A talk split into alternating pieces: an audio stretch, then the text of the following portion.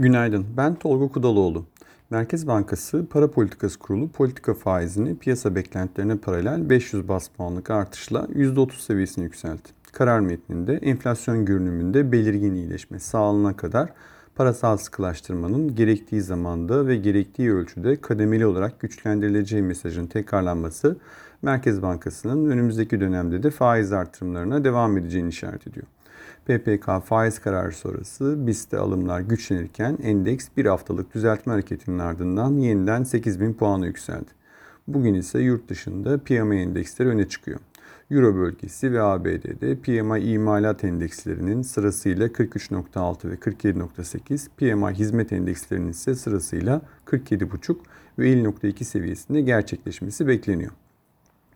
Faiz kararı öncesi 7650 desteğinde tutunmaya çalışan endeks karar sonrası güçlenen alımlarla 8400 zirvesinden itibaren devam eden alçalan trendin geçtiği 7900 direncini yukarı kırmayı başardı ve günü 8000 puandan tamamladı.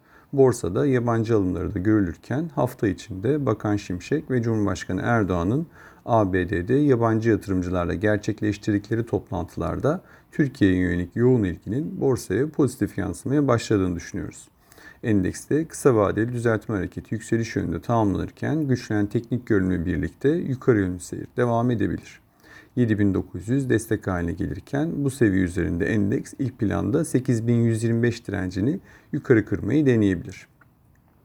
PPK faiz karar öncesi 27 seviyelerin altını test eden dolar kuru kararın piyasa beklentileri doğrultusunda gerçekleşmesiyle birlikte karar sonrası kısmı yukarı yönlü bir tepki verdi ve 27.10 seviyesinin üzerine yükseldi. 27 destek seviyesi olarak geçerliyken 27.30 ise direnç olarak takip edilebilir.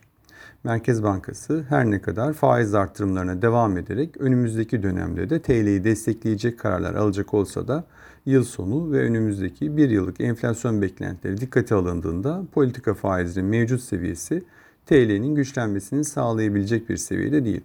Bu nedenle TL'de sınır değer kaybı eğiliminin önümüzdeki dönemde de devam etmesi muhtemel görünüyor. Bir sonraki podcast'te görüşmek üzere.